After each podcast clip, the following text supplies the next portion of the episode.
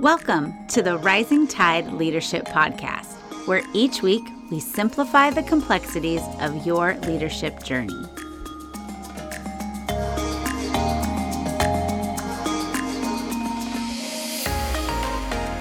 Hey, everybody. Thank you for joining us for another episode of the Rising Tide Leadership Podcast.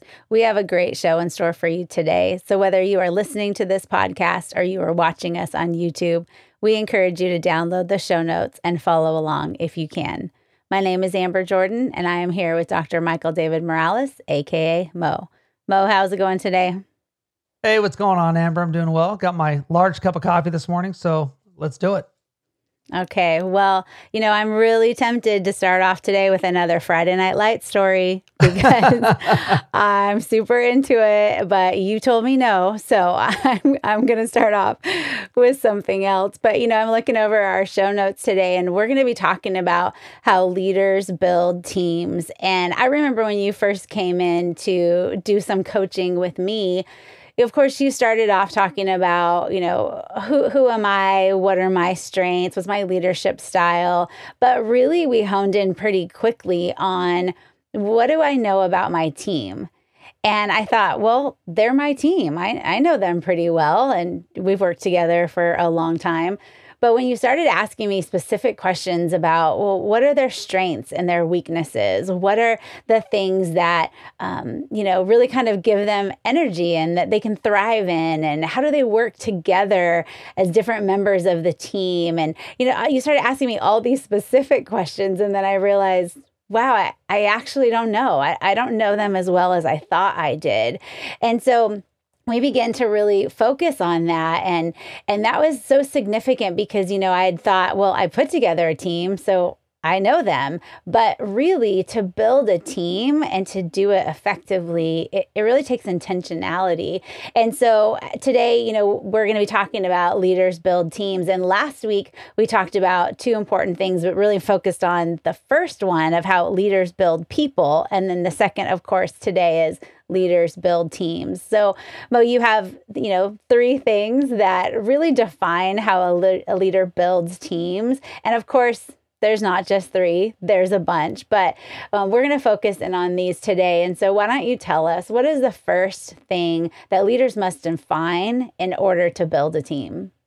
Yeah, you got it. In fact, um, don't stop getting those Friday Night Lights um, anecdotes because we're gonna have plenty of time for them. Just you know, I just told you we we, we got to do something else every now and again. So how about I start out with a story, uh, okay. and and it has to do with the first point, which is leaders define culture. You have to define culture. And as soon as you can do that, it's really going to put you in a good position to help your team from that point on.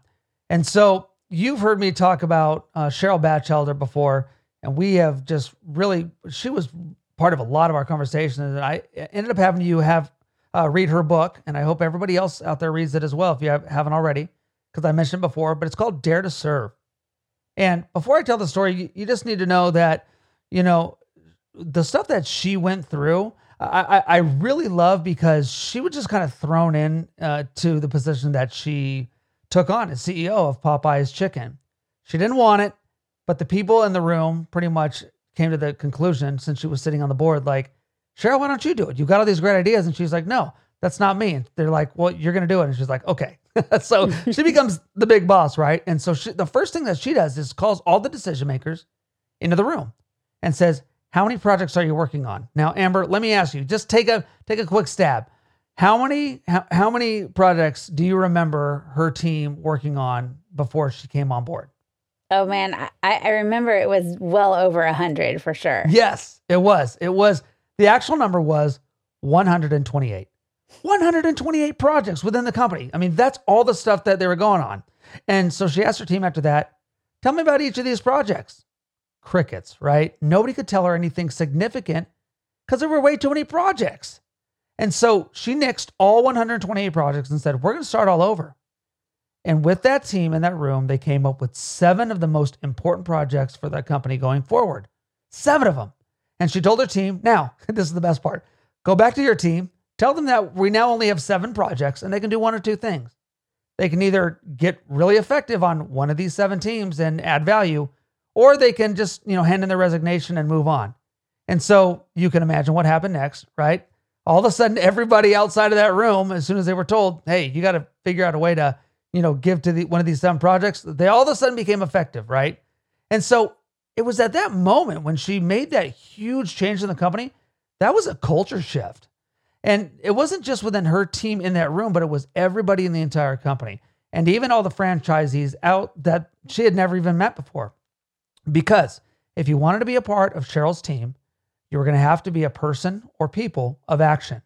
And not only that, results, right? Because action isn't good enough. You, you've got to get results. And so the question is, you know, what, what do your people need to know? Where are you going? What's the vision? What's the mission that supports the vision? Because then you can move to the next part, which is helping people find a place on that team to be effective. So, again, uh, a question that I might have, Amber, for our, our listeners this morning is this How do I start to create culture? So, for you, how do you start to create culture on your team if you haven't already? Because leaders are culture creators. And, you know, that's a great question for you because, in fact, let, let, let me say that there, there's, a, there's a great article in the Harvard Business Review, and it's called uh, The Leader's Guide to Corporate Culture. And it, it's, a, it's a great read, it's not too long. But in this article, it uses the phrase culture eats strategy for breakfast. And we've all heard that before, right? Because that's totally true. So, how are you going to find your culture within your team? Even even when you're somewhere and you're not let's say you're not one of the big bosses, but you still if you have a team, you are creating culture for the people that look to you because whatever the culture is in your particular circumstance, it's going to shape the attitudes and the behaviors of all the people on your team. And even the way that you respond to clients and anybody else who comes in contact with your company.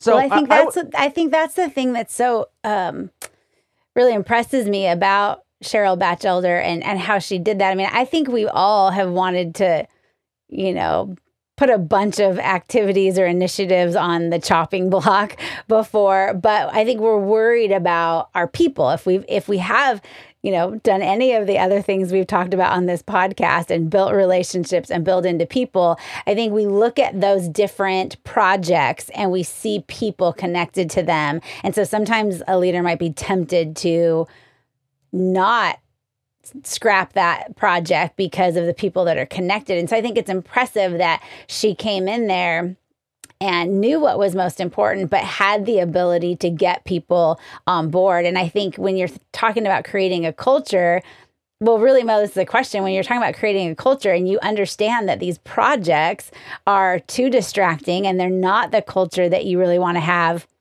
but yet you want to focus on the people, how do you do that? How, how do you pick?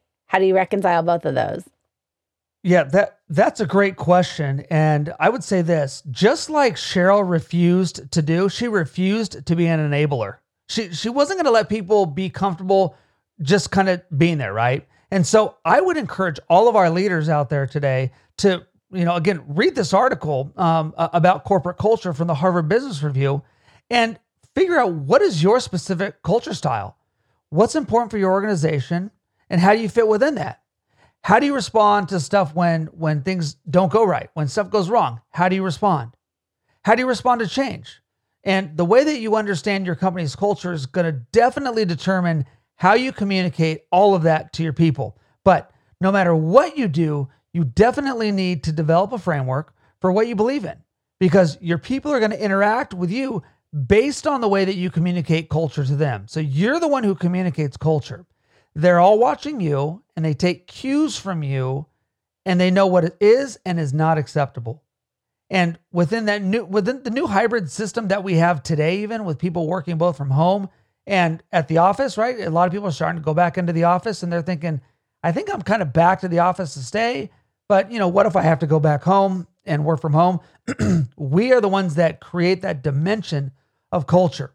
And so on your team, are you taking that into account? And so the bottom line is this for this point you need to know how to care for the people in your company, which is very different from any other company, even if your company is exactly the same as another one in your industry. You have to figure out what your focus is as a leader, then bring your people into that culture and help them because obviously your people are going to are going to shape the culture, right? The, the people on your team are part of shaping that culture, but you're the one who creates it and you need to bring them in so that they can help shape that culture. and they're they're going to create subcultures within their, their their separate teams and and as more things are, are added to the plate and your company gets bigger as a whole. And that's what's important is defining that culture as a group. So the first thing that we have to do to build teams is define culture. What is the second thing we need to define the second thing that we need to define as leaders on our teams or, or in building teams is we need to define roles you see, you, you probably think that you have a pretty good understanding of what your roles and responsibilities are, right? If you're thinking, okay, I, I know what I'm doing. Well, when you're thinking, if you're like me, I, I always thought about my job description, right? Because the job description and the roles and the responsibilities are always going to be different. Sometimes th- there's going to be some similarities. I mean, hopefully there's some similarities, right? But when you read a job description, it's usually a bunch of stuff that you may or may not do. I mean, think about a site like Indeed.com or one of these other ones where you actually find jobs, right? It's got a laundry list of responsibilities under each job description that you read, right? And you're thinking to yourself, man, I don't have all this stuff. And of course you don't. Nobody's going to have usually everything on on this list. You know, you're going to be missing something. You might be missing maybe the educational piece um, or part of the skill set that they're looking for, but that doesn't matter, does it? what matters is you getting the job that you think that you can do. Once you get there, now it's time to do what you were hired to do, which is jump into your responsibilities. So, how do you help your people understand what their roles and responsibilities are? And we come back to my one of my favorite words, Amber, which is the word clarity. your people need to be absolutely clear of what they're supposed to do.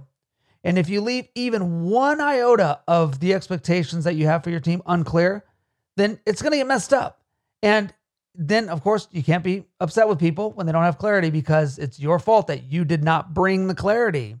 It's difficult to keep clarity high uh, as a watermark when the uncertainty in any industry, in any company, is always creeping up. The uncertainty level is always uh, creeping up. There's always things that are going to come in, and you're going to think, I don't know what I'm doing. I, I, I don't know exactly how to tackle this. That's the uncertainty level. That's why you have to continue to be clear.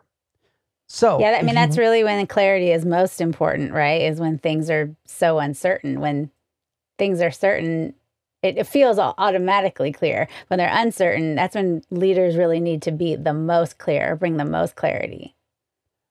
And we talk about this all the time, right, Amber? This is where leaders make their money.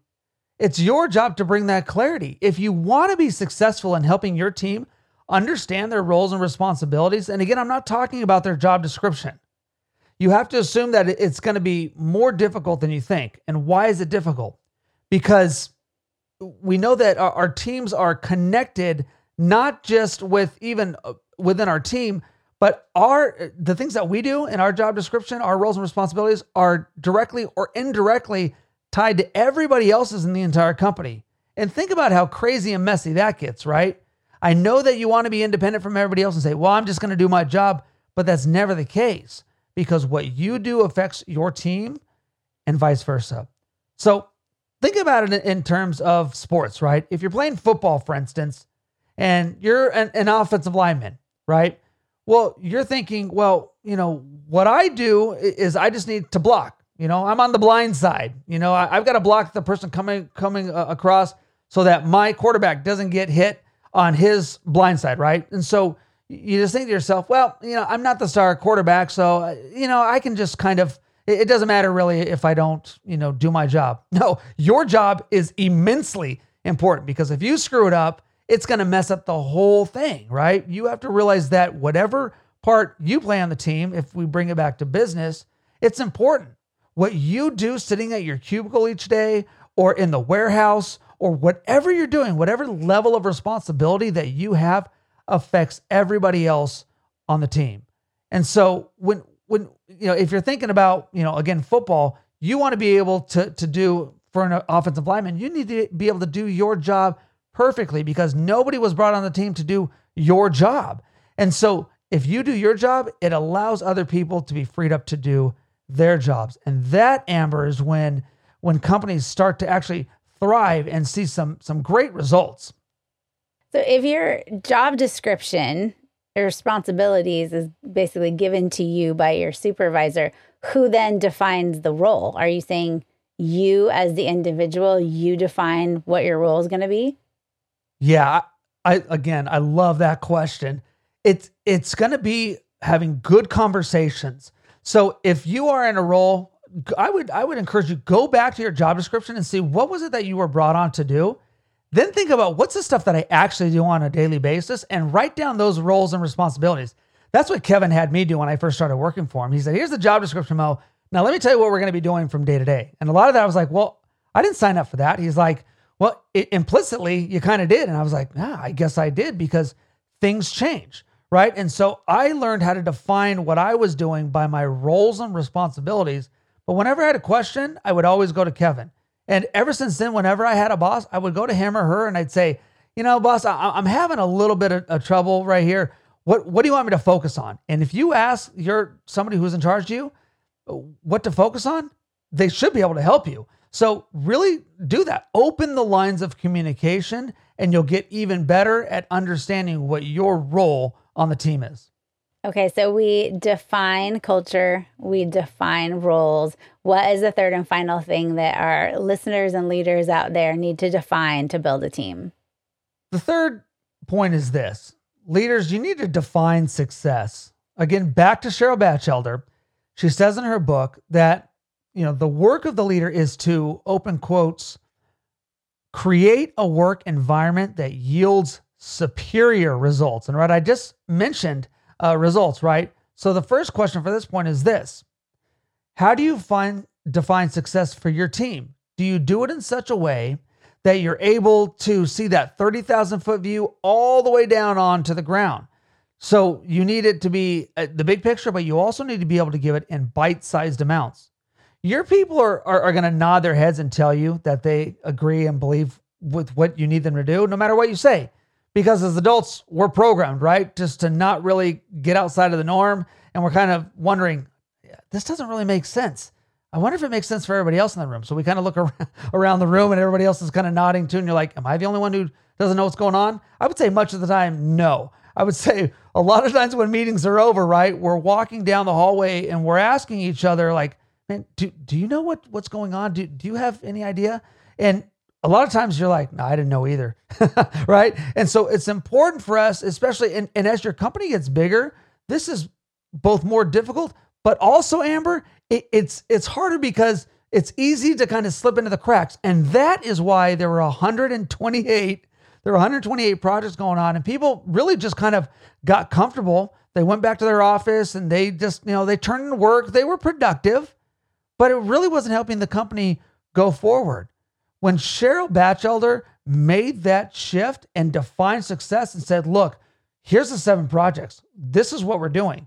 And I mean, that was only kind of the beginning. If you read that book, she made some bold moves after that, but she was able to make those bold moves because what she was telling her people is, I believe in you. Now you have to believe in yourselves and, and go forward and actually do some stuff that makes a difference. So the question for our listeners is are you defining success for your team? It doesn't matter how small or insignificant you think you are, you are not. If you are in, in a lower management position, if you have one person who is looking to you for, for clarity of, of success, you need to give that clarification because you're the one who defines that success. And um, in the what's the seven hi- habits of highly effective people, one of Got the it. habits I think habit two is start with the end in mind. And so Mo, would you say that that applies here that that defining success is really something you need to kind of do in the beginning or or do you have to define the culture first or they kind of all at the same time? Does, does it matter what order? Yeah, I think it depends on what you're brought into the company to do. If you're at a level where you are actually like shaping and shifting and changing culture, like you're somebody who's brought in as a culture shifter, a culture changer, yeah, you definitely have to figure out for yourself what success is. I mean, when, when I'm brought on, on onto a team, the first thing that I ask when when I coach the people is I say, what does success look, look like for you? What is the win? What does a win look like? Right, Amber? We, we've talked about that all the time. And then we lay things out and say, what are the things that you are, are responsible for? And, and what are you trying to do? As the leader, you need to, to find success in your head. And then, of course, that's when you go back to defining the culture because you can't help people, you know, get, get a culture that's going to be helpful in defining that success until you actually know in your head, what do I want to accomplish? So I think really that's one of the main questions that I have for our, our listeners today as we close is this. What is it in your mind that would be the win? What is success for you? And you know, when you put your team into that, what do they do on the team, right? What are the roles and responsibilities that are going to help define that success? Because we're always, Amber, to to uh, actually answer your question directly, we are always affecting and changing and adding to culture. But for this point, for us as leaders, we need to have a very clear definition of success. And if somebody says to you, What is it we're doing here? You should be able to define that success very simply, right? It's always going to be more complicated, but you need to you need to define it in simple terms and say, this is what we're going after. When you can do that, your people are going to say, okay, I know what success looks like. Now, what are my roles and responsibilities? And then, of course, it goes back, and now we're we're kind of in that, like you said, we're kind of in that round robin, that circle, right? We're doing all three of these things. So leaders define culture, they define roles, and they define success. So, Mo, as we're closing out today, what are your final thoughts for our listeners? I would say this. You know, it's really it's really simple, but we like to make things difficult. We we like to just you know muddy up the waters. And for you leaders out there, you need to know when building a team, you are the one who kind of brings everything together. You're the one who has to make sure that your people have laser focus and clarity because they uh, should be focused on getting results and getting things done based on what the way you you need them to do stuff but that means you need to be at all levels of the process because it's all about the process, right? it's all about getting your people on on your side and saying, "This is where we're going." But when you're building that team, you have to be thinking about that. You have to be thinking about culture. You have to be thinking about roles. You have to be thinking about success. And when you as a leader can be very clear about that, your people are going to be less frustrated. And I don't know about you, but I want a less frustrated team. I want them spending their energy on getting results, doing good things, and winning because when your people win, they want to do more. They want to do better. So, leaders, go out there and take a look at your team today and ask yourself, what is it that I need to do better with my team? Do I need to define the culture a little bit better? What is the culture team? What are the roles and responsibilities of every person on my team? Or, eh, whether you have one person or you have 100 people that, that are looking to you. And then also, you want to go back and see, you should have your definition of success for your particular company right now written down. Go back, and if you haven't written it down, write it down. But if you do have it written down, go back and say, how close am I to getting this done? And when you do that, Amber, I think our leaders are, are going to be a, a, in a lot better place to, to building a successful team. And that, I love building teams. I love seeing teams win. Yeah, that's so good. Well, thank you, Mo. And that brings us to the end of this episode. Thank you for joining us once again, and we look forward to seeing you next time.